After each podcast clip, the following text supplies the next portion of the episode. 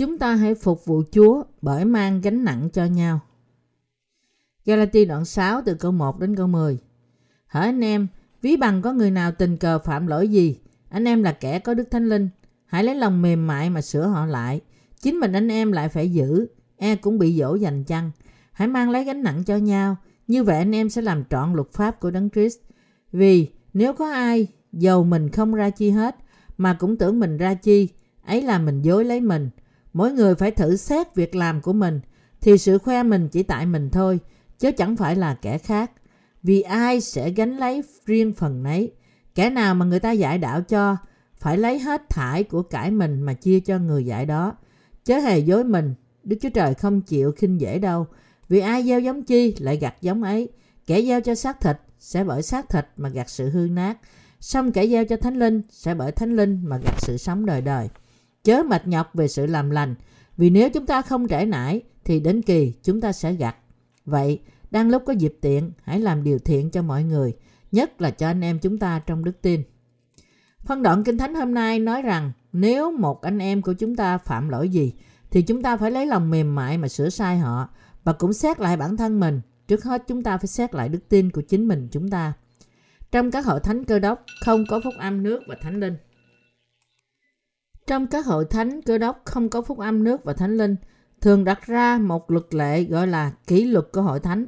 Tại những hội thánh đó, nếu một thành viên hay một nhân sự phạm tội, thì một hội đồng kỷ luật được mở ra và những lời khiển trách kỷ luật được ban hành. Vì thế, dựa theo sự nặng nhẹ của những tội này mà những nhân sự của hội thánh bị đình chức, còn những tín đồ thường thì bị khiển trách như khuyên bảo, quở trách, dứt phép thông công và có khi bị đuổi ra khỏi hội thánh. Những sự khiển trách này có vẻ như là đúng đắn, nhưng thật sự không phải như vậy. Vậy thì cách nào để giải quyết những anh em phạm lỗi này theo sự phù hợp của Kinh Thánh? Phần đoạn Kinh Thánh hôm nay nói rằng chúng ta phải lấy lòng mềm mại mà sửa lại họ. Trong hội thánh của Đức Chúa Trời, điều này được thực hiện bởi tin rằng Chúa đã tẩy sạch mọi tội lỗi của chúng ta với phúc âm nước và thánh linh. Chúng ta phải sửa sai những anh em phạm lỗi này bằng phúc âm nước và thánh linh, mong muốn điều tốt nhất cho linh hồn của họ và cũng sẽ xét lại bản thân chúng ta hầu cho chúng ta cũng không rơi vào trong vòng tội lỗi. Sứ đồ Phaolô đã nói rằng hãy mang lấy gánh nặng cho nhau, như vậy anh em sẽ làm trọn luật pháp của Đấng Christ. Galati đoạn 6 câu 2. Bạn và tôi phục sự Chúa qua đức tin của chúng ta nơi phúc âm nước và thánh linh. Tìm kiếm ý muốn của Đức Chúa Trời bởi đức tin này và đi theo đó cũng bởi đức tin. Đây là cách mà chúng ta phục sự Chúa bởi năng quyền do Chúa ban cho. Thực ra, gánh nặng mà chúng ta mang vì công việc của Chúa là một gánh nặng công chính. Mặc dù điều đó không dễ cho chúng ta để phục sự Chúa và giảng dạy phúc âm, nhưng chúng ta vẫn phải làm việc hết lòng để chia sẻ những gánh nặng của chúng ta và chỉ khi đó chúng ta mới có thể làm trọn luật pháp của Đấng Christ. Chúa đã phán rằng mỗi một người trong chúng ta phải mang lấy gánh nặng của mình. Gánh nặng mà chúng ta nên mang ở đây tượng trưng cho công tác phục vụ phúc âm nước và thánh linh. Trong Đấng Christ, tất cả chúng ta phải nhận nhiệm vụ và thực hiện vì bạn đã nhận được sự tha thứ tội lỗi bởi tin nơi phúc âm nước và thánh linh, và bạn đã từng một lần bước vào trong cánh đồng phục sự phúc âm này, nên Đức Chúa Trời đang khiến bạn trở thành công nhân của Ngài.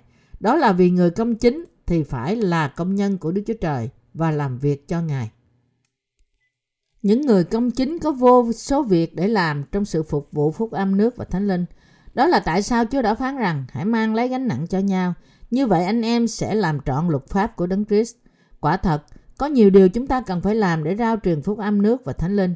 Vì thế thay vì mang hết gánh nặng, chúng ta nên chia sẻ gánh nặng của phúc âm với nhau và chúng ta cũng nên phục sự phúc âm một cách trung tính theo vai trò của mỗi chúng ta.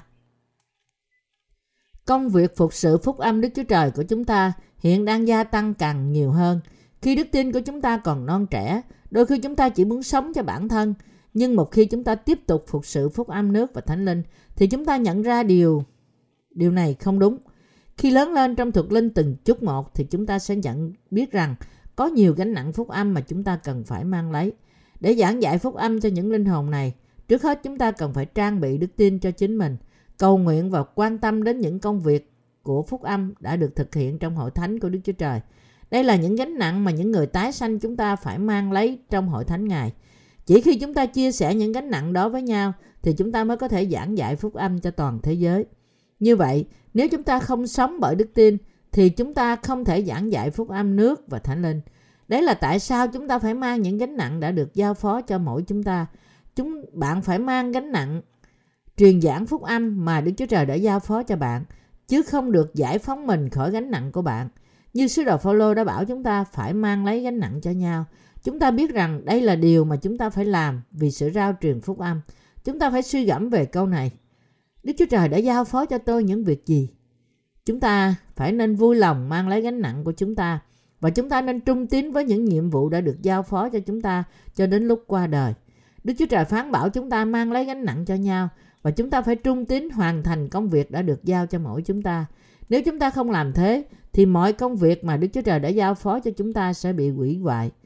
Tôi biết chắc rằng chúng ta hiệp nhất lòng chúng ta với nhiệm vụ rao truyền phúc âm này thì bất cứ ai trong chúng ta cũng có thể thực hiện những nhiệm vụ đã được giao phó. Ai dâng đời mình cho Chúa được đổ đầy hạnh phúc và hãnh diện khi họ hoàn tất những việc đã được giao phó. Nếu bạn thật sự biết ý muốn của Đức Chúa Trời, thậm chí là chỉ chút ít, thì cho dù bạn là học sinh, người trưởng thành, nội trợ hay người trẻ, thì bạn cũng sẽ nói rằng tôi không được giao cho việc gì cả. Vì thế tôi chắc rằng trong hội thánh của chúng ta, không có ai có thể nói rằng tôi không có việc gì để làm hết vì tôi chẳng được giao phó việc gì cả. Làm sao có thể không có việc gì cho bạn nhận và thực hiện nếu bạn đã thực sự nhận được sự tha tội và đang sống đời đời với đức tin của bạn trong hội thánh của Đức Chúa Trời. Thực ra, có rất nhiều việc trong hội thánh của Đức Chúa Trời đang chờ đợi để được thực hiện bởi những người tin nơi phúc âm nước và thánh linh. Chúng ta cần phải xét lại bản thân mình, xem hiện nay chúng ta có đang sống vì phúc âm của Đức Chúa Trời không. Vì Kinh Thánh nói với chúng ta rằng, ở đây rằng phải mang lấy gánh nặng cho nhau, nên mỗi chúng ta phải xem đến công việc của Đức Chúa Trời. Chúng ta phải xem Đức Chúa Trời đã giao phó điều gì cho chúng ta và mỗi chúng ta phải xét lại bản thân mình xem chúng ta có thật trung tín trong công tác đã được giao cho chúng ta chưa. Khi chúng ta làm việc cho Đức Chúa Trời, thay vì miễn cưỡng làm điều đó vì chúng ta phải làm, thì chúng ta nên thực hiện những nhiệm vụ mà Đức Chúa Trời đã giao phó cho chúng ta một cách vui lòng. Cách đây khá lâu, trong khi đọc sách Matthew đoạn 3 từ câu 13 đến câu 17. Tôi đã gặp được Chúa có lẽ thật bởi ân điển của Đức Chúa Trời. Lúc đó tôi đã nhận ra rằng Chúa đã cứu tôi như thế bởi chịu bắp tem và gánh tội lỗi của thế gian một lần đủ cả. Nhưng còn những cơ đốc nhân này thì sao? Không ai trong số họ biết lẽ thật phúc âm này cả. Vì thế ngay lúc đó tôi đã cầu nguyện với Đức Chúa Trời rằng Cha ơi, xin ban cho con sức để giảng dạy phúc âm cho toàn cả thế giới. Từ đó trở đi tôi không bao giờ từ bỏ việc phục sự phúc âm nước và thánh linh. Dĩ nhiên cũng có nhiều khó khăn cản trở tôi trong việc phục sự phúc âm nước và thánh linh. Nhưng tôi đã không ngừng giảng giải phúc âm này hết lần này đến lần khác. Lý do tôi làm thế là vì tôi biết rằng Đức Chúa Trời đã giao gánh nặng cho tôi với nhiệm vụ công bố phúc âm chính trực này cho đến cuối cùng.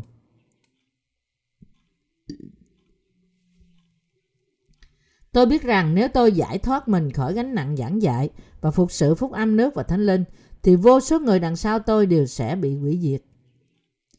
Vì thế, mặc dù tôi bị bắt bớ cách nặng nề, nhưng tôi vẫn có thể giảng dạy phúc âm nước và thánh linh cách mạnh mẽ.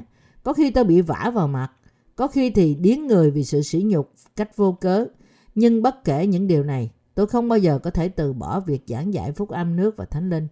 Đó chính là vì Đức Chúa Trời đã giao phó gánh nặng này cho tôi, nên tôi đã mang lấy gánh nặng của việc giảng dạy phúc âm. Cho dù trong thì thuận tiện hay thì bất lợi, tôi cũng không bao giờ từ bỏ việc phục sự phúc âm này. Đấy là tại sao tôi vẫn cứ tiếp tục giảng dạy phúc âm này cho đến hiện nay. Thỉnh thoảng tôi cũng bị cám dỗ trong tư tưởng, muốn thỏa hiệp với những cơ đốc nhân chưa được tái sanh. Khi đời sống đức tin tái sanh của tôi còn rất non trẻ, thậm chí tôi đã có ý nghĩ nên bỏ cuộc. Tôi đã tự hỏi bản thân tôi, chẳng lẽ tôi không thể vừa thỏa hiệp với cơ đốc nhân thế gian mà vẫn tự mình giảng giải phúc âm chính thực này hay sao? Nhưng đây không gì hơn chỉ là một suy nghĩ trần tục thoáng qua. Đức Thánh Linh đã không bỏ tôi một mình trong giáo phái trước kia của tôi. Bạn bè và những người quen biết của tôi trong giáo phái trước kia của tôi đã làm ầm ĩ lên vì sự ly khai của tôi. Cho dù họ mở rộng vòng tay cám dỗ của họ như thế nào đi nữa, tôi cũng đã không hiệp nhất với họ. Thực ra, chẳng có lý do gì để những người tái sanh chúng ta không thể thành công trong thế gian này. Vì chúng ta đã được tái sanh bởi phúc âm nước và thánh linh, và bởi đó hiện nay Đức Chúa Trời đã thực sự là cha của chúng ta. Điều gì đã ngăn trở chúng ta trở thành những người giỏi nhất trong đời này? Tôi đã nghĩ rằng tôi có thể trở thành người lãnh đạo của giáo phái trước kia của tôi và thậm chí là người đứng đầu của cộng đồng cơ đốc nếu tôi trở lại với cộng đồng cơ đốc tội nhân. Tuy nhiên, nếu tôi có thể trở thành một người nổi danh trong thế gian này thì tôi cũng không thể từ bỏ việc phục sự phúc âm nước và thánh linh. Tôi không bao giờ có thể làm điều đó mặc dầu chúng tôi chỉ có thể thực hiện công việc nhỏ nhất trong mọi công việc của hội thánh của Đức Chúa Trời thì chúng tôi vẫn vui hơn những người nổi tiếng giàu có đầy quyền lực trong đời này. Cũng như Đức Chúa Trời giao phó một gánh nặng cho tôi, thì Đức Chúa Trời cũng giao phó gánh nặng cho mỗi anh chị em. Chúng ta phải mang lấy gánh nặng của chúng ta. Nếu chúng ta nhận lấy gánh nặng của Đấng Christ thì Ngài sẽ giúp đỡ và ban phước cho chúng ta. Tuy nhiên, nếu chúng ta bỏ đi gánh nặng của chúng ta thì Chúa sẽ không giúp đỡ cũng như thừa nhận chúng ta. Nếu chúng ta không phục sự phúc âm thì Đức Chúa Trời sẽ lấy đi sự khôn ngoan và hiểu biết lời của Ngài khỏi chúng ta. Ngài cũng sẽ lấy đi mọi ơn phước của chúng ta. Thay vì nói rằng tôi không thể làm công việc của Đức Chúa Trời vì như thế này thế nọ, thì chúng ta nên xem xét công việc của Đức Chúa Trời và tìm một công việc gì đó để chúng ta có thể làm và thực hiện. Nếu chúng ta là một sinh viên thì đây là điều bạn nên làm. Chắc chắn bạn phải học cật lực, nhưng khi nào có cơ hội bạn nên giảng dạy phúc âm nước và thánh linh cho bạn bè của bạn. Có nhiều sinh viên cảm thấy cuộc sống của họ thật trống rỗng. Những thanh thiếu niên đủ lớn để làm những nhà giảng dạy và vì thế một số thiếu niên suy gẫm về ý nghĩa của cuộc sống một cách nghiêm túc. Tôi không biết chắc về thiếu niên ngày nay, nhưng trong thời của tôi, tôi cảm thấy sự trống trải của cuộc sống. Khi tôi bước vào thời dậy thì ở khoảng tuổi 15, tôi là ai? Tôi đến từ đâu? Tại sao tôi phải sống? Những câu hỏi như thế bắt đầu được nghĩ đến một cách sâu sắc khi những trẻ con đang học tiểu học và trung học. Dĩ nhiên một số trẻ con không suy nghĩ sâu sắc như vậy, nhưng hầu hết trẻ con thường nghĩ về những câu hỏi như thế trong khi một khi họ đã đến tuổi 12. Nếu có ai đó không quan tâm đến những câu hỏi này thì người đó là một người khác thường. Chúng ta cũng có thể coi những người đó thuộc về dòng giống heo. Những ai không muốn trở thành những con heo chỉ vui mừng kêu ột ột khi được ăn. Nhưng thình lình vào một ngày nào đó tất cả đều bị đem đến lò sát sinh thì phải tin nơi phúc âm nước và thánh linh do những người tái sinh giảng dạy. Có lúc người ta suy nghĩ nghiêm túc về đời sau của họ, nghĩ về linh hồn họ và trong lúc như thế chỉ có những người tái sanh lãnh đạo họ thì linh hồn họ mới có thể nhận được sự tha tội. Đấy là tại sao những sinh viên tái sanh cũng được giảng dạy phúc âm nước và thánh linh cho bạn bè của họ. Đừng nói trong hội thánh của Đức Chúa Trời rằng tôi không có gì để làm cả. Trong khi đó, thật nhiều điều có để làm trong hội thánh của Đức Chúa Trời. Thì tại sao bạn có thể nói rằng bạn không có gì để làm? Khi chúng ta nghe lời của Đức Chúa Trời, chúng ta lắng nghe tiếng nói của Đức Thánh Linh, tin lời và lớn lên trong thuộc linh, thì chúng ta có thể nhận biết được mục đích của Đức Chúa Trời trong việc kêu gọi chúng ta. Vì một khi chúng ta hiểu ý muốn này, chúng ta vui lòng nhận lấy và thực hiện công việc của phúc âm. Chúng ta mang nặng gánh của chúng ta như thế đó. Không có ai trong chúng ta không có những gánh nặng như thế. Mỗi người đều có gánh nặng riêng của họ. Các sứ đồ cũng có gánh nặng. Những mục sư của chúng ta cũng đều có gánh nặng. Mỗi một người trong chúng ta đều có một gánh nặng. Từ trẻ đến già, đàn ông cũng như đàn bà, thiếu niên và trẻ con trong trường Chủ nhật. Điều khác biệt duy nhất là số lượng của công việc của mỗi người đã được giao phó và mỗi người tái sanh đã gánh nặng, có gánh nặng của họ. Khi đức tin của bạn còn non trẻ thì đến trong hội thánh của Đức Chúa Trời và lắng nghe lời Đức Chúa Trời cũng có thể là một gánh nặng đối với bạn. Nhưng bạn phải mang lấy gánh nặng này. Lắng nghe lời của Đức Chúa Trời là công việc vô cùng quan trọng mà tất cả chúng ta phải làm. Chúa đã phán rằng các ngươi tin đấng mà Đức Chúa Trời đã sai đến. Ấy đó là công việc của Ngài. Giăng đoạn 6 câu 29 Có rất nhiều điều để làm trong phúc âm của Đức Chúa Trời. Khi chúng ta đang thực hiện một việc nào đó của Đức Chúa Trời, chúng ta luôn luôn nghĩ rằng khi việc này làm xong, hãy ngưng lại và nghỉ ngơi một chút. Nhưng một khi chúng ta làm xong việc này, thì có nhiều việc nữa đang chờ đợi chúng ta. Và vì thế chúng ta phải làm việc thậm chí còn nhiều hơn trước nữa.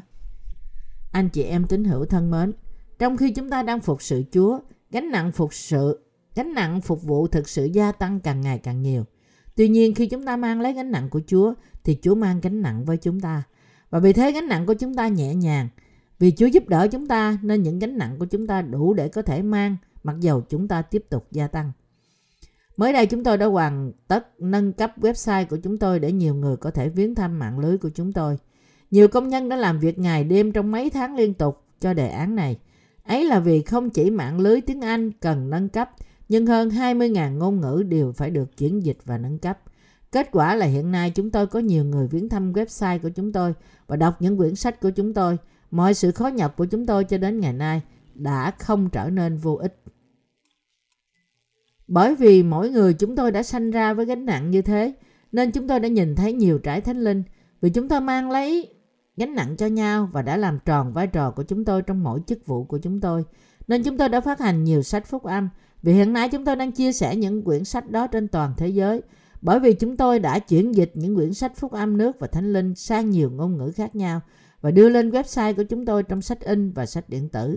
Nên nhiều người trên toàn thế giới có thể tải xuống những quyển sách điện tử của chúng tôi, cũng như xin những bản sách in. Đó chính là vì chúng tôi làm việc hiệp nhất với nhau nên phúc âm đang được rao truyền ra cách vô cùng thành công. Mới đây chúng tôi đã có nhiều người Đức đến với mạng lưới của chúng tôi. Nếu 20 công nhân của chúng tôi đích thân đến nước Đức để giảng đạo tại đó, thì có thể nào chúng tôi có thể hoàn tất 1 phần 10 những điều mà chúng tôi đã thực hiện qua Internet trong việc rao truyền phúc âm không? Không, chúng tôi không bao giờ có thể hoàn thành nhiều như những điều chúng tôi đã hoàn thành tại Hàn Quốc qua Internet. Vẫn còn quá nhiều đất nước mà phúc âm nước và thánh linh chưa vào. Mặc dù số lượng công việc của chúng tôi, à, của mỗi chúng tôi khác nhau, nhưng tất cả chúng ta đều thật nhiều việc để làm. Thậm chí chúng tôi không thể nghỉ vào ngày của Chúa. Mặc dù tất cả chúng tôi ước gì chúng tôi có thể nghỉ ngơi cho dù chỉ một ngày, một tuần. Và lý do là vì chúng tôi không thể thất bại trong việc làm tròn nhiệm vụ của mỗi chúng tôi và không thể cho phép việc rao truyền phúc âm đình trệ. Nếu chúng tôi làm tròn mỗi nhiệm vụ của chúng tôi trong bất cứ cương vị nào mà chúng tôi đã được giao phó, thì chúng tôi sẽ có thể nhanh chóng hoàn thành ý muốn của Đức Chúa Trời để công bố phúc âm cho toàn thế giới. Chỉ cần chúng tôi có đủ nguồn tài chánh thì chúng tôi có thể chuyển dịch sách của chúng tôi sang mọi ngôn ngữ và chỉ cần chúng tôi siêng năng thì chúng tôi có thể rao truyền phúc âm nhanh chóng hơn cho mọi quốc gia trên toàn cả thế giới. Đức Chúa Trời đã phán rằng ai giao phó công việc Đức Chúa Trời cho công nhân của Ngài thì chính người đó phải siêng năng. Ai lười biếng, không bao giờ có thể truyền cảm hứng cho những công nhân khác làm công việc của Đức Chúa Trời. Ai giao phó công việc của Đức Chúa Trời phải siêng năng hơn để làm gương cho những công nhân khác. Khi những người làm việc dưới sự hướng dẫn của họ, thì người đó phải chuẩn bị công việc của họ trước, rồi sau đó mới phân công ra. Vì người giao phó việc của Đức Chúa Trời cho người khác, phải phân công việc để làm cho người đó có nhiều việc phải làm hơn. Ai nhận được sự tha tội, có rất nhiều nhiệm vụ để làm. Chúng tôi cũng cần những người cầu nguyện cho chúng tôi. Suốt thời gian thờ phượng, một chấp sự đã cầu nguyện thay cho chúng tôi. Ông đã cầu nguyện cho tất cả những công nhân đang làm việc trên mỗi quốc gia, từ nước Mỹ cho đến Trung Quốc, Nga, Nhật, Mông Cổ, cho tất cả những đồng sự của chúng tôi trên toàn cả thế giới và cho những linh hồn hư mất trong mọi góc nẻo và à, khắp nơi trên thế giới. Như thế, nếu chúng tôi cầu nguyện cho mỗi một quốc gia thì chắc chắn có nhiều điều để cầu nguyện.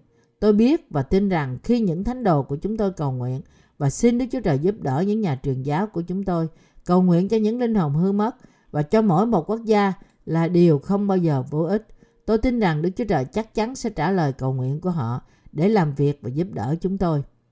Những người cầu nguyện cho việc truyền rao truyền của phúc âm chính trực này phải là những thánh đồ. Nếu và nếu bạn nghĩ rằng bạn chẳng có gì để làm thì điều bạn cần làm là cầu nguyện. Cầu nguyện là điều vô cùng quan trọng. Cũng là vì điều này mà chúng tôi phải tiếp tục giữ buổi cầu nguyện buổi sáng trong hội thánh. Nói thật, tôi rất bận rộn với chức vụ nên tôi không có đủ thời gian để cầu nguyện với Đức Chúa Trời nhiều. Thậm chí khi tôi cầu nguyện thường là lúc tôi ở với những công nhân của chúng tôi. Và những lời cầu nguyện của tôi là những điều được viết trên một tấm bảng chứ không được chi tiết và rõ ràng.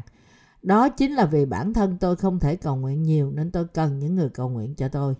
Sứ đồ Phaolô cũng xin những người cầu nguyện đó rằng, cũng hãy vì tôi mà cầu nguyện, để khi tôi mở miệng ra, Chúa ban cho tôi tự do mọi bề, bài tỏ lẽ màu nhiệm của đạo tin lành Ephesos đoạn 6 câu 19 những người cầu nguyện nên cầu nguyện cách trung tín và những người thực tiễn đi ra làm việc nên thực hiện việc mà họ đã được giao một cách trung tín. Chúng ta có thể mang lấy gánh nặng cho nhau như thế đó. Tất cả chúng ta phải trung tín với nhiệm vụ đã được giao cho mỗi chúng ta. Chúng ta không thể làm một việc nửa vời và nói rằng đã đủ rồi vì chúng ta đang làm việc trước mặt Đức Chúa Trời bởi đức tin. Công việc của Đức Chúa Trời là điều phải được hoàn tất bằng sự hiến dân cả cuộc đời của chúng ta.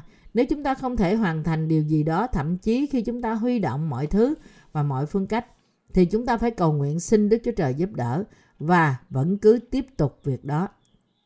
Có ai trong vòng các bạn nói rằng tôi rất bận khi tôi ở trong hội thánh trước kia của tôi, nhưng hiện nay tôi đã vào trong hội thánh của Đức Chúa Trời sau khi được cứu khỏi tội lỗi của tôi nên tôi chẳng có gì để làm cả. Nếu bạn cảm thấy rằng chẳng có gì cho bạn làm sau khi vào trong hội thánh của Đức Chúa Trời, thì đây là điều bạn nên làm. Trước hết, bạn phải tham gia thờ phượng và cẩn thận nghe lời Chúa. Thứ nhì, bạn phải tham gia trong mọi việc của hội thánh đang làm, thậm chí cho cho dù đó là việc chạy vặt. Tất cả chúng ta phải thực hiện nhiệm vụ đã được giao phó cho mỗi chúng ta. Chỉ khi chúng ta trung tín với mỗi nhiệm vụ của chúng ta thì công việc của Đức Chúa Trời mới có thể được làm trọn cách thành công. Mỗi khi chúng ta bắt đầu làm công việc của Đức Chúa Trời thì chúng ta sẽ nhận biết có nhiều việc như thế để làm. Trong khi có một số người trong hội thánh của Đức Chúa Trời có quá nhiều việc để làm, thì những người khác lại có quá ít việc để làm. Vì thế, khi đức tin của bạn phát triển, bạn phải làm theo những nhà tiền bối đức tin của bạn. Bất cứ điều gì họ làm, bạn phải hiệp nhất với họ và bạn phải làm mọi thứ với ý muốn của bạn. Đây là cách mà bạn có thể học hỏi về công việc của Đức Chúa Trời và phục sự Chúa. Và đối với những người trung tín thực hiện nhiệm vụ của họ, sẽ được giao phó nhiệm vụ khác để tiếp tục thực hiện công việc của Đức Chúa Trời. Đấy là tại sao chúng ta phải mang gánh nặng cho nhau trong việc phục sự phúc âm nước và thánh linh. Bạn và tôi phải ghi nhớ lời Chúa rằng chúng ta nên mang lấy gánh nặng cho nhau. Phân đoạn Kinh Thánh hôm nay nói rằng vì nếu có ai dầu mình không ra chi hết mà cũng tưởng mình ra chi, ấy là mình dối lấy mình. Mỗi người phải thử xét việc làm của mình thì sự khoe mình chỉ tại mình thôi chứ chẳng phải tại kẻ khác. Vì ai sẽ gánh lấy phần riêng phần nấy. Galati đoạn 6 câu 3 đến câu 5. Đức Chúa Trời phán rằng ai dạy lời Chúa nên chia sẻ mọi điều tốt với những người mà họ đang dạy. Và Đức Chúa Trời cũng phán rằng nếu ai nghĩ mình là hay, trong khi chẳng ra gì, thì là đang tự lừa dối mình. Đức tin của tôi có đúng đắn không? Tôi có thật sự tin nơi Đức Chúa Trời và nương dựa vào Ngài và tôi có hết lòng vì Chúa không? Tôi có đang đi đến bất cứ nơi nào Chúa dẫn tôi, rời xa khỏi thế gian không? Có khi nào tôi cố sống đời sống chỉ cho bản thân tôi với tấm lòng vẫn chưa tách rời không? Đức tin của tôi có thật sự ngay thẳng không? Tôi có thật sự là một công nhân trước mặt Đức Chúa Trời không? Tôi có thực sự trở thành đầy tớ của Đức Chúa Trời không? Bạn phải xét lại bản thân bạn để trả lời những câu hỏi này. Kinh Thánh nói rằng ai nghĩ mình là tài giỏi trong khi mình chẳng ra gì thì người đó đang tự lừa dối mình. Mặc dù chúng ta đang sống một đời sống đức tin, nhưng khi chúng ta xét mình trước mặt Đức Chúa Trời thì chúng ta thấy rằng thực sự có rất nhiều khía cạnh vẫn chưa thay đổi. Khi chúng ta suy gẫm về bản thân mình để xem chúng ta có hoàn toàn tin nơi Chúa không, nếu chúng ta thật sự đang sống với Ngài và nếu chúng ta thật sự được vinh hiển với Ngài thì chúng ta thấy rằng điều này thực sự không đúng dù trong cách nào đi nữa. Trước mặt Đức Chúa Trời, chúng ta phải học biết lẽ thật dẫn chúng ta đến việc hiểu biết sự công chính của Ngài. Để làm thế, chúng ta phải quăng bỏ những rác rưởi trong lòng chúng ta và phải từng bước đi theo Chúa bởi đức tin. Khi chúng ta suy gẫm về bản thân chúng ta trên lời trước mặt Đức Chúa Trời, chúng ta cần phải xét lại bản thân chúng ta, xem đức tin của chúng ta có đúng đắn hay không. Và chúng ta phải trở nên những người nam, người nữ của đức tin để dạy dỗ nhiều người hơn nữa. Phaolô đã nói rằng kẻ nào mà người ta dạy đạo cho phải lấy trong hết thải của cải mình mà chia cho người dạy đó. Galati đoạn 6 câu 6. Điều này thật đúng. Những người dạy lời Đức Chúa Trời cũng phải tin nơi lời Đức Chúa Trời và làm theo đó. Chính vì họ đang phụ trách nhiệm vụ rất quan trọng trong việc giảng dạy lời Chúa. Những người được dạy cũng phải tin nơi mọi lời Đức Chúa Trời phán và làm theo đó bởi hiệp nhất lòng họ với những người mà họ dạy. Sứ đồ Phaolô tiếp tục nói rằng chớ hề dối mình, Đức Chúa Trời không chịu khinh dễ đâu, vì ai gieo giống chi lại gặt giống ấy. Galati đoạn 6 câu 7. Đức Chúa Trời đã bảo chúng ta rằng Ngài không chịu khinh dễ đâu. Điều này có nghĩa là chúng ta không nên nghĩ rằng chúng ta có thể lừa dối Đức Chúa Trời. Nếu chúng ta giả đò như thế, đức tin của chúng ta đã hoàn toàn phát triển. Trong khi thực sự à, không phải là như vậy, thì Đức Chúa Trời biết hết những điều đó. Đức Chúa Trời nói rằng vì ai gieo giống chi lại gặt giống ấy. Galati đoạn 6 câu 7. Kinh Thánh nói rằng ai gieo trong xác thịt thì sẽ gặt lấy sự hư hoại, nhưng ai gieo trong thánh linh sẽ gặt lấy sự sống đời đời. Nói cách khác, thậm chí sau khi tái sanh, những người tái sanh chúng ta tiếp tục làm cả việc xác thịt lẫn việc của thánh linh và chúng ta sẽ gặt lấy bất cứ điều gì chúng ta đã gieo. Đôi khi, vì sự yếu đuối của xác thịt của chúng ta, chúng ta gieo những điều của xác thịt. Tuy nhiên, nếu chúng ta tiếp tục phục sự Chúa với đức tin và làm việc cho Chúa, thì đấy là gieo trong thánh linh. Khi chúng ta tiếp tục phục sự phúc âm trong nhiều cách khác nhau, thì phúc âm sẽ tiếp tục được công bố ra trên toàn cả thế giới và sẽ có nhiều người hơn nhận sự tha thứ tội lỗi của họ. Vì thế trong khi có nhiều điều hư hoại trong cuộc sống của chúng ta, thì cũng có những điều không hư hoại tồn tại đời đời. Cứu rỗi linh hồn người ta qua phúc âm nước và thánh linh là công việc thuộc linh gặt được trái thánh đức thánh linh. Bởi thực hiện những việc thuộc linh này mà chúng ta gặt được trái đức thánh linh. Chúng ta biết rằng đó là những điều rõ ràng và hiển nhiên. Nếu hiện nay chúng ta phục sự phúc âm này, thì chắc chắn chúng ta sẽ sanh trái thánh linh. Nhưng nếu chúng ta không phục sự phúc âm thì chúng ta sẽ chỉ sanh trái thuộc thể, sẽ bị hư hoại đi. Nói cách khác, loại trái mà chúng ta sanh tùy thuộc vào việc chúng ta phục sự gì sau khi nhận được sự tha thứ tội lỗi. Hiện nay chúng ta đang thực hiện một sứ điệp quốc tế. Hiện nay có nhiều người trong thế gian này tin và đi theo phúc âm thật, nước và thánh linh. Chúng ta biết rằng cũng có nhiều người chúng ta chưa nghe đến, tuy nhiên cũng tin nơi phúc âm nước và thánh linh này trong lòng họ. Cũng có những người mặc dầu hiện nay chưa chắc, nhưng cuối cùng cũng sẽ tham gia với chúng ta trong hàng ngũ những người tử đạo trong ngày cuối cùng. Họ cũng sẽ xưng nhận đức tin y như chúng ta và đồng chịu tử đạo với chúng ta. Nếu chúng ta giảng dạy phúc âm nước và thánh linh cho họ bây giờ, thì chúng ta sẽ gặt trái đức thánh linh thật sự. Nhưng nếu chúng ta không giảng dạy phúc âm cho họ, thì sẽ không có trái cứu rỗi nào để gặt cả. Làm sao một người nông dân có thể chờ đợi gặt hái bất cứ vụ mùa nào nếu trước đó đã không gieo giống trong mùa xuân? Những nguyên tắc đó áp dụng cho những vấn đề thuộc linh. Tuyệt đối bắt buộc chúng ta phải sống đời sống bởi đức tin, tin cậy nơi phúc âm nước và thánh linh, cầu nguyện cho phúc âm này và thực sự thực hành đức tin của chúng ta trong cuộc sống mỗi ngày của chúng ta. Mặc dù chúng ta yếu đuối, nhưng Đức Chúa Trời vẫn muốn rao truyền phúc âm cho toàn cả thế giới qua chúng ta. Khi nào tôi đi ra nước ngoài, tôi cũng gặp nhiều nhà truyền giáo đã gửi đi từ Hàn Quốc đang làm việc ở những à, công cộng đồng địa phương. Nhưng khi họ gặp chúng tôi, những người đến để rao truyền phúc âm nước và thánh linh, thì họ làm khó chúng tôi. Rõ ràng là họ chỉ giả đò ra vẻ thân thiện. Nhưng họ che giấu một ý đồ muốn đuổi chúng tôi ra khỏi lãnh thổ của họ. Họ nên vui mừng khi chúng tôi bảo rằng chúng tôi đến để giảng dạy phúc âm nước và thánh linh. Nhưng họ thật nghi ngờ và không tin nơi chúng tôi. Họ đã hạch hỏi chúng tôi nhiều câu. Họ hỏi chúng tôi đến từ đâu? Tại sao chúng tôi đến? Và giáo phái của chúng tôi là gì? Giống như là họ đang hỏi cung tội phạm vậy. Những người này không phục sự phúc âm nước và thánh linh. Họ chỉ bận rộn rao truyền tên của giáo phái họ và những người sáng lập ra tôn giáo của riêng họ. Họ không quan tâm đến việc rao truyền phúc âm nước và thánh linh cho người ta và thật sự cứu họ. Tóm lại họ không biết phúc âm nước và thánh linh và chẳng liên quan gì đến đó cả. Trong vòng những người nổi tiếng trong việc truyền giảng cho các nước ngoại quốc, có nhiều người chỉ rao truyền tên và sự công chính của riêng họ. Thí dụ, Livingston, người thường được coi là thánh của Africa, là một trong những số họ. Ông đã đi đến những góc ngõ hẻo lánh nhất của Phi Châu cung cấp những nhu cầu y tế cho những người bệnh và chăm sóc họ. Đây là tại sao Phi Châu lại tôn ông như một ông thánh, nhưng chức vụ của ông chẳng liên quan gì đến phúc âm nước và thánh linh. Kinh Thánh nói rằng, người nào vừa đi vừa khóc đem giống ra rải, ắt sẽ trở về cách vui mừng mang bó lúa mình. Thi Thiên 126 câu 6 Tôi tin rằng những người khó nhọc hôm nay vì phúc âm nước và thánh linh sẽ gặt lấy trái sự sống đời đời. Chúng ta phải lao động vì những việc này và chia sẻ gánh nặng của Đức Chúa Trời với nhau.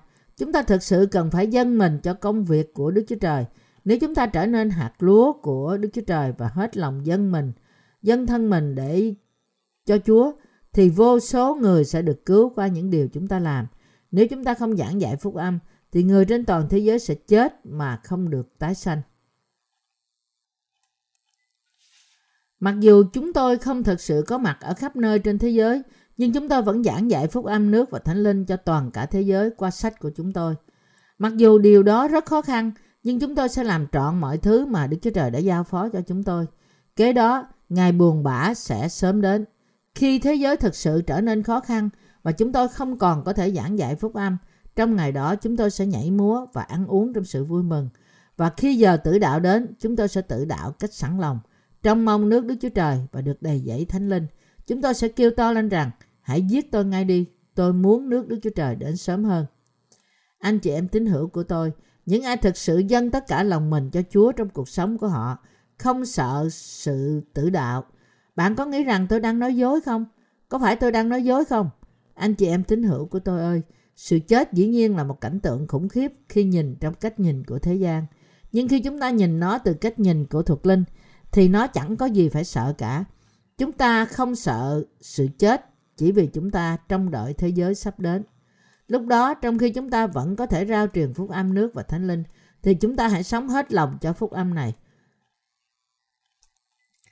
Và chúng ta hãy gieo thật nhiều hạt giống cho phúc âm. Hiện nay chúng ta không thể ngừng. Đích đến của chúng ta vẫn còn rất xa. Vẫn còn nhiều quốc gia là nơi mà người ta thậm chí không biết cơ đốc giáo là gì. Những nơi đó cũng là những nơi kém phát triển và người ta không biết gì đến Đức Chúa Trời cả. Khi tôi đến thăm nước Mông Cổ vài năm trước đây, tôi đã hỏi một người về Đức Chúa Trời và anh ta bảo tôi rằng Đức Chúa Trời là thật. Đức Chúa Trời là Phật. Nói cách khác, người Mông Cổ coi Phật như là Đức Chúa Trời. Khái niệm thần thánh của họ không được định nghĩa bằng từ Đức Chúa Trời, nhưng bằng Phật, và họ tin rằng Phật là Thượng Đế. Chúng tôi phải để họ nghe về Đức Chúa Trời thật, về Đức Chúa Trời, về Đức Chúa Giêsu Christ, đấng đã đến bởi phúc âm nước và thánh linh. Chúng tôi cũng phải phục hồi lại danh Đức Chúa Trời, vị trí và nơi chốn của Ngài và phục hồi quyền lực của Đức Chúa Trời mà Phật đã thay thế Ngài. Chúng ta nên dạy họ rằng trong khi Phật chỉ là một người đàn ông thì Đức Chúa Trời là Đức Chúa Trời thật, và đấng đã tạo nên toàn vũ trụ và mọi thứ trong đó. Đấy là tại sao chúng ta có thật nhiều thứ để làm. Cũng như một người nông dân không thể thu hoạch phục vụ mùa với chỉ một thời gian lao động ngắn. Vì thế chúng ta cũng phải cài cấy cánh đồng tư tưởng con người để từng bước thu hoạch sự cứu rỗi của họ. Người nông dân cài xới cánh đồng, gieo hạt giống, bón phân và khi chồi nảy mầm thì nhổ cỏ dại, xịt sâu bọ. Chỉ khi đó thì anh ta mới có thể thu hoạch trong mùa thu. Cũng vậy, chúng ta cũng gieo giống của phúc âm trong theo thời gian, nhổ cỏ dại học thuyết sai lạc, bón phân lời đúng lúc và bởi thế chúng ta nuôi dưỡng những người sanh lớn lên thành con cái của Đức Chúa Trời và những công nhân của Ngài. Đấy là tại sao chúng ta phải giảng dạy phúc âm cũng như nuôi dưỡng những thánh đồ. Chúng ta phải giảng dạy phúc âm thậm chí cho những đất nước tối tăm và để làm như thế, chúng ta phải cầu nguyện cho họ, đặt nguồn tài chính của chúng ta vào chức vụ này và lao động vì đó, đồng thời sai những công nhân của chúng ta đến đó để truyền giảng. Những người tại Hàn Quốc nên làm việc cách sốt sắng để đảm bảo cho nguồn tài chính và cung cấp đủ để cấp dưỡng cho phúc âm. Thậm chí trong quân đội có nhiều đội quân khác nhau, từ quân tiền tuyến đến quân hậu cần. Trong thời gian chiến tranh, quân hậu cần cung cấp những trang bị dự phòng cho quân tiền tuyến. Trong khi quân tiền tuyến dùng những dụng cụ này để đi chiến đấu, cũng vậy, để rao truyền phúc âm cho toàn cả thế giới, phải có những công nhân trực tiếp đi giảng dạy phúc âm, trong khi những công nhân khác dân nguồn tài chánh và những công nhân khác nữa cầu nguyện cho việc rao truyền phúc âm. Có rất nhiều công việc của Đức Chúa Trời mà chúng ta thực sự phải làm. Hiện nay chúng ta đang đối diện với một tình hình rất nghiêm trọng và nếu chúng ta từ bỏ ở đây ngay bây giờ thì chẳng có điều gì được hoàn tất cả. Khi chúng ta gửi sách của chúng ta đến mỗi quốc gia trong ngôn ngữ của chúng ta, trong ngôn ngữ của họ, nuôi dưỡng và chăm sóc những đồng sự của chúng tôi, thì có nhiều linh hồn sẽ được cứu. Chúng tôi không bao giờ để ngồi lê chẳng làm gì cả. Mỗi chúng ta phải gánh lấy gánh nặng của chúng ta và làm việc trong khi chúng ta vẫn có thể thực hiện công việc của Đức Chúa Trời. Có rất nhiều việc để làm. Chúng tôi muốn giảng dạy phúc âm cho những nước Đông Dương như Việt Nam, Lào và Campuchia. Nhưng chúng tôi được biết rằng vẫn chưa thể giảng dạy phúc âm cách tự do tại những đất nước này vì hiện nay những đất nước này vẫn còn là những đất nước cộng sản. Vậy thì làm sao chúng tôi có thể giảng dạy cho những nước như thế? Có một cách rất hiệu quả để tìm thấy những người Việt Nam, người Lào và người Campuchia là những người đã đến Hàn Quốc như là những người đi hợp tác lao động, dạy họ về phúc âm nước và thánh linh, tôi luyện họ và gửi họ về đất nước của họ. Như thế, Đức Chúa Trời sẽ ban cho chúng ta cơ hội để phục sự phúc âm trong nhiều cách khác nhau, miễn chúng ta muốn phục sự phúc âm chính trực này cách hết lòng.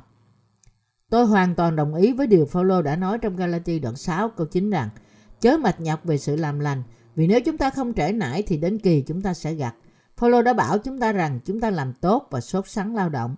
Nếu chúng ta sốt sắng phục sự phúc âm này, cầu nguyện, không mệt mỏi thì chúng ta sẽ gặt đúng mùa. Nói cách khác, chúng ta sẽ gặt hái kết quả nếu chúng ta siêng năng. Chắc bạn đã nhiều lần nghe người trên toàn cả thế giới đã gửi thư cảm ơn chúng tôi đã nói về sự cứu rỗi của họ như thế nào rồi. Chúng ta làm sao có thể nào gặt hái được những người này nếu chúng ta không giảng dạy phúc âm nước và thánh linh? Đó là bởi vì chúng tôi đã phát hành và gửi những quyển sách phúc âm của chúng tôi, nên chúng tôi mới có thể vui mừng gặt hái những trái của sự cứu rỗi như thế.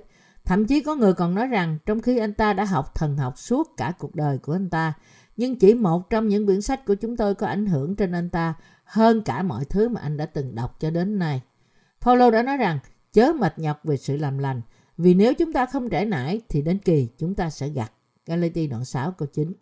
Như đã hứa trong câu này, nếu chúng ta siêng năng làm việc của phúc âm thì chúng ta sẽ gặt hái trái thánh linh một cách dư dật. Chúng ta phải hết lòng làm công việc của Đức Chúa Trời dù chỉ là một cơ hội. Paulo nói tiếp rằng, vậy đang đúng có dịp tiện, đang lúc có dịp tiện, hãy làm điều thiện cho mọi người, nhất là cho anh em chúng ta trong đức tin.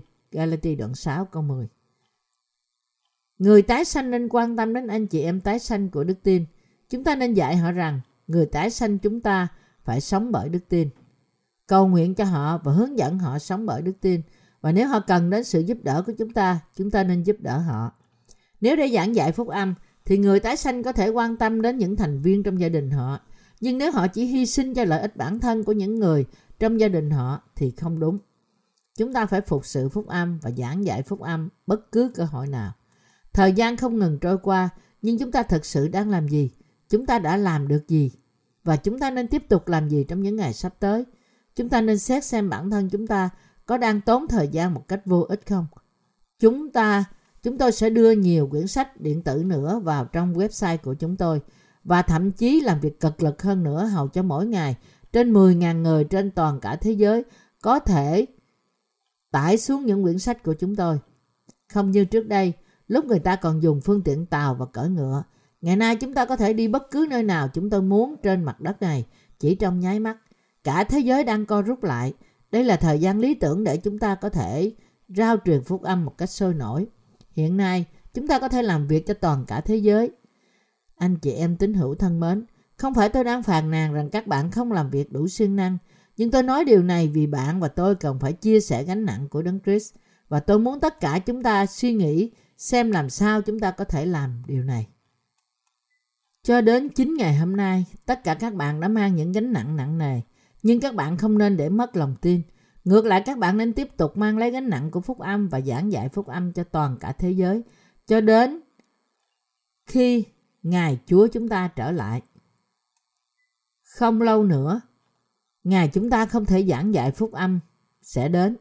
Vì thế tất cả chúng ta hãy mang lấy gánh nặng cho nhau vì phúc âm. Lúc này chúng ta vẫn còn có thể giảng dạy. Bạn có cảm thấy rằng gánh nặng hiện tại của bạn đã đủ nặng, nhưng hiện nay bạn vẫn bị bảo mang thêm gánh nặng không? Bạn có thấy rằng điều này quá sức và quá nặng để mang, nên bạn ước gì bạn có thể tháo bỏ nó xuống không? Gánh nặng của Chúa là một gánh nặng màu nhiệm. Chúng ta càng mang thì chúng ta càng mạnh mẽ thêm. Vì thế chúng ta có thể mang được hết những điều đó. Nếu gánh nặng này quá sức của chúng ta thì Chúa sẽ mang thai cho chúng ta.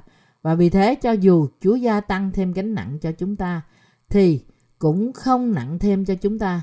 Gánh nặng của Chúa là điều mà chúng ta càng mang thì nó càng nhẹ đi. Tuy nhiên, nếu chúng ta tháo bỏ xuống thì gánh nặng của đời sẽ đè nặng chúng ta. Tôi dâng mọi lời tạ ơn của tôi lên Chúa chúng ta. Chúng ta, những người tin nơi phúc âm nước và thánh linh, đã mặc lên sự vinh hiển khiến chúng ta có thể mang lấy gánh nặng của Chúa. Hallelujah.